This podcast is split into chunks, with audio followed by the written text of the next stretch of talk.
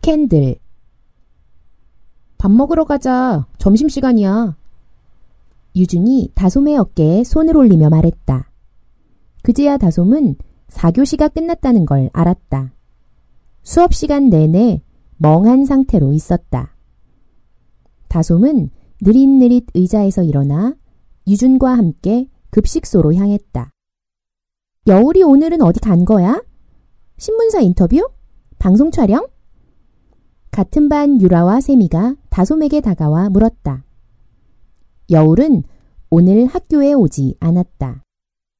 오늘 크리스털 뷰티쇼 녹화가 있거든. 다솜 대신 유준이 아이들에게 알려주었다. 지난번 여울이 나간 크리스털 뷰티쇼 방송분 반응이 좋아 여울은 두 회 더 출연하게 되었다. 이러다가 한여울 크리스털 뷰티쇼 고정 멤버 되는 거 아니야? 그러게 방송 보니까 엄청 잘하더라.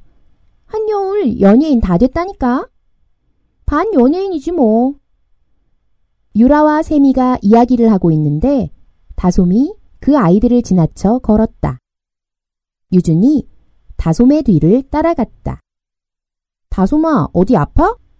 유준이 다솜의 이마에 손을 올리며 물었고 다솜은 유준의 손을 걷어내며 아니라고 대답했다. 그럼 피곤해서 그래? 이번엔 다솜이 고개를 가로젓지도 끄덕이지도 않았다. 요즘 계속 기운이 없고 기분도 별로다. 급식소에 도착해 밥을 먹는 도중에도 다솜은 별 말이 없었다. 유주는 계속 다솜의 눈치를 살폈다. 우리 직원을 좀 더 늘려달라고 할까? 유준도 피로에 시달리고 있다. 시크릿 박스를 시작한 이후로 하루에 4시간 이상 잠을 잔 게 손에 꼽을 정도다. 매달 다른 디자인의 시크릿 박스를 발송해야 하니까 디자인을 하는 것만으로도 바빴다. 게다가 유준이 디자인 담당이라고 해서 디자인만 하는 건 아니다. 제품 기획회의와 사업계획 수립도 4명이 함께 했다. 방학 중에는 학교에 나오지 않아 그나마 할만했는데 개학 후에는 학교 생활과 병행해야 해서 더 정신이 없었다. 방학에 매출이 급격하게 늘다 보니 방학 중에도 계속 바빴고 그때 제대로 쉬지 못해 피로가 누적된 상태다. 우리 여울이한테 보너스로 겨울방학 때 여행 보내달라고 하자. 어때? 그러면 좀 나을 거야. 유준이 다솜에게 조금만 더 힘을 내자고 했다. 그걸 왜 여울이한테 물어봐? 걔가 사장이고 우리는 직원이야? 왜 모든 걸 걔한테 허락받아야 하는 건데? 아니, 그게 아니라 다 같이 회의를 하자고. 난 그만 먹을래. 넌 더 먹고 오든지. 다솜이 식판을 들고 일어섰다. 유준도 밥을 몇 숟가락 먹지 않은 상태지만 다솜을 따라 나왔다. 김다솜, 너 왜 또 그래? 유준이 다솜을 따라 걸으며 물었지만 다솜은 아무 대답도 하지 않았다.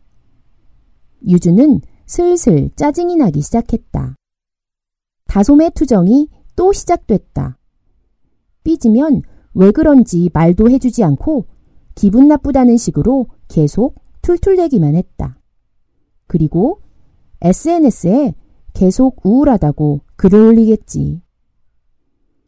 언제까지 다솜의 기분을 맞춰줘야 하는 걸까? 다 귀찮다.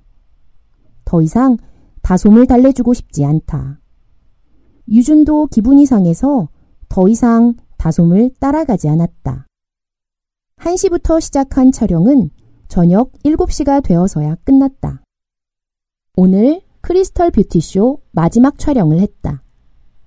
여울은 MC와 스태프들에게 일일이 고개를 숙여 감사 인사를 했다.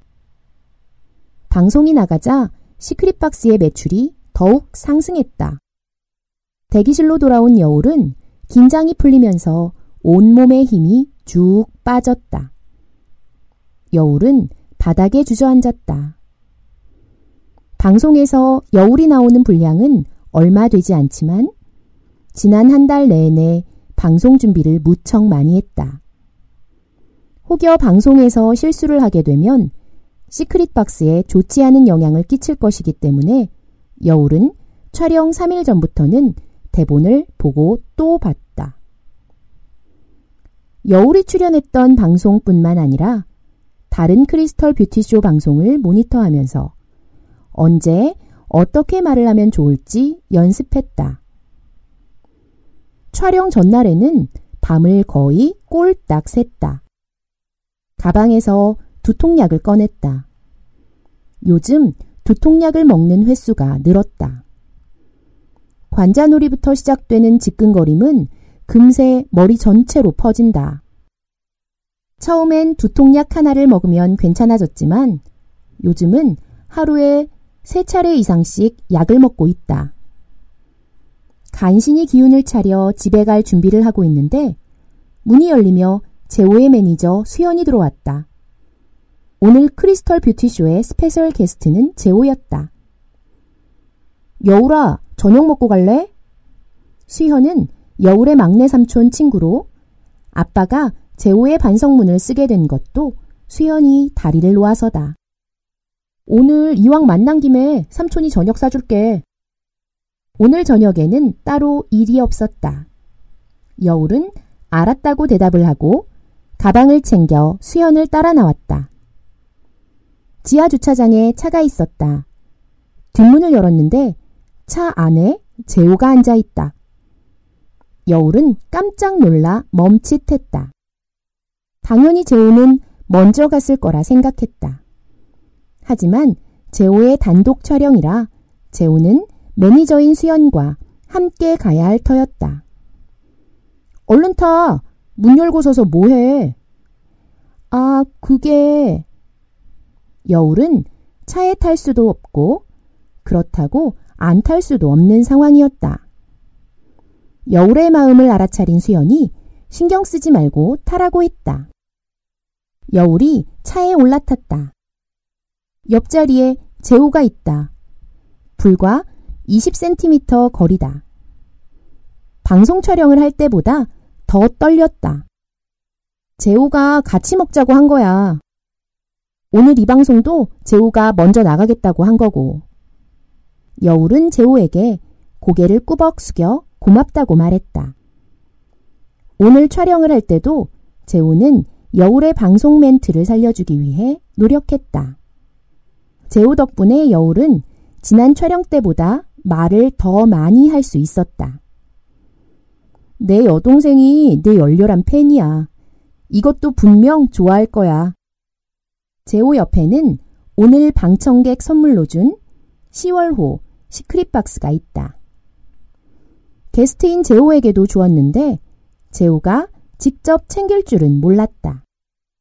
재호는 SNS에 시크릿 박스를 올렸던 건 정말로 여동생이 좋아해서였다고 했다. 오빠 여동생이랑 많이 친한가 봐요. 맞아. 얘 여동생 완전 예뻐해. 앞자리에서 운전을 하고 있던 수연이 끼어들며 말했다. 재호의 여동생은 재호보다 6살 어린 중학교 1학년인데 재호가 방송에서 여동생 이야기를 많이 했다. 재호를 싫어하는 남자 안티팬들은 그게 다 10대 여학생 팬을 끌기 위한 콘셉트일 거라고 했지만 지금 말하는 걸 보니 그런 것 같지 않았다. 아, 우리 이따가 사진 같이 찍자. 내 여동생이 오늘 촬영 끝나고 너랑 꼭 같이 사진 찍어 오라고 몇 번을 당부했는지 몰라. 방금 전에도 문자 왔다니까? 아휴, 제가 무슨, 제가 뭐라고요. 여울이 손을 내저으며 말했지만 재호는 핸드폰을 꺼내 여동생이 보낸 문자 메시지를 보여줬다. 정말 여동생이 사진을 찍어 오라는 미션을 내렸다. 우선 여기에 사인부터 해줘. 내 동생 이름은 지민이야. 유지민. 재호가 시크릿 박스와 매직펜을 건네주었다. 여울은 쑥스러워하며 상자 위에 사인을 했다. 크리스털 뷰티쇼 방송이 나간 이후 시크릿 박스의 매출이 오른 것 뿐만 아니라 여울의 인기도 더 많아졌다. 여울은 방송에서 생각보다 말을 잘했다. 잘난 척을 하지도 않고 그렇다고 말을 못하지도 않았다. MC 최수정이 시크릿 박스를 만들 생각을 어떻게 했냐고 칭찬하면 여울은 10대 누구나가 생각했던 걸 저희가 먼저 한 것 뿐이에요. 시크릿 박스는 10대가 다 함께 만들어가는 문화예요. 라고 말을 했다. 겸손하지만 할 말을 다 하는 게 여울의 캐릭터였다. 여울은 요즘 10대 여학생들의 최고 워너비로 꼽힌다. 초등학생들이 만든 여울의 팬클럽까지 있을 정도다. 아이돌 스타인 10대는 평범한 10대가 꿈꾸기에 너무 예쁘기만 해서 멀게만 보인다. 하지만 여울은 여느 반에서나 볼 수 있는 평범한 여학생이다. 차를 타고 방송국에서 멀지 않은 식당으로 갔다. 식당에 들어서는데 재호가 모자를 푹 눌렀었음에도 불구하고 재호를 알아보는 사람들이 꽤 있었다. 다행히 10대 학생들이 없어서 다가와서 사진을 찍자거나 사인을 부탁하는 사람은 없었다. 하지만 사람들이 계속 힐끔힐끔 쳐다봤다. 재호는 이 상황이 익숙한지 별로 개의치 않았다. 수연이 몸보신을 하라며 삼계탕을 주문해 주었다. 음식이 나오기 전 재호가 연신 하품을 했다. 피곤하지?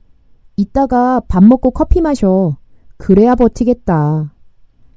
재호는 눈을 반 정도 감은 채로 알았다고 고개를 끄덕였다. 스케줄이 또 있어요? 촬영은 끝났고 연습실 가서 춤 연습을 해야 돼. 다음 주부터 신곡으로 활동하거든. 여울의 물음에 수현이 대답했다. 수현은 백스뿐만 아니라 요즘 활동하는 아이돌들의 수면 시간이 2시간을 넘기는 경우가 거의 없다고 알려주었다.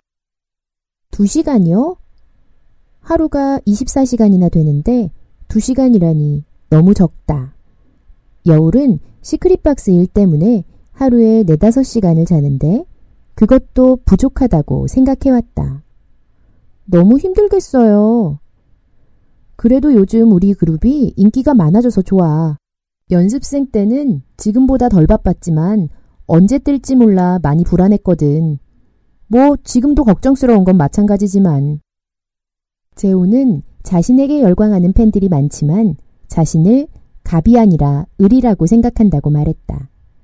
백스보다 더 멋진 새 그룹이 나온다면 팬은 떠나갈 수가 있다며 말이다. 팬은 좋아하는 연예인을 선택할 수 있지만 연예인은 팬을 선택할 수 없거든. 잠시 후 주문한 삼계탕이 나왔다. 여울은 밥을 먹으면서 재호가 한 이야기를 곰곰이 생각했다. 지금 시크릿박스의 인기는 좋지만 더 좋은 다른 상품이 나온다면 상황은 어떻게 바뀔지 모른다. 언제까지 지금의 인기가 계속된다는 보장은 없다. 그렇다면 앞으로 어떻게 해야 할까? 여울은 새로운 숙제를 하나 얻은 기분이었다. 식사를 마친 후 식당 앞에서 재호와 헤어졌다. 수연이 커피를 마시고 가라고 했지만 여울은 괜찮다고 했다. 아침 일찍부터 움직였더니 피곤했다. 촬영을 하러 오기 전 다음 달 시크릿박스에 들어갈 제품을 계약하느라 화장품 회사에 다녀왔다. 근처 버스 정류장으로 갔다. 인터넷으로 검색해보니 다행히 집까지 한 번에 가는 버스가 있다. 버스에 오른 여울은 맨 뒷자리에 앉았다. 시크릿박스 앱에 들어가 고객들이 새로 올린 글을 확인했다. 계약을 했지만 올라오는 글의 개수가 줄지는 않았다. 페이스북에 친구들의 새 소식이 떴다. 다솜의 페이스북에 들어가 보니 우울하다는 글이 올라와 있다. 오늘 학교에서 무슨 일이 있었나? 다솜이 페이스북에 올린 글들을 쭉 읽어보니 다솜의 기분이 좋지 않은 것 같다. 요즘 다솜과 이야기를 거의 못했다. 대화를 하더라도 주로 시크릿 박스와 관련된 것만 했다. 여울은 다솜에게 전화를 걸까 하다가 너무 피곤하여 그러지 못했다. 여울은 버스 창문에 기대어 잠이 들었다.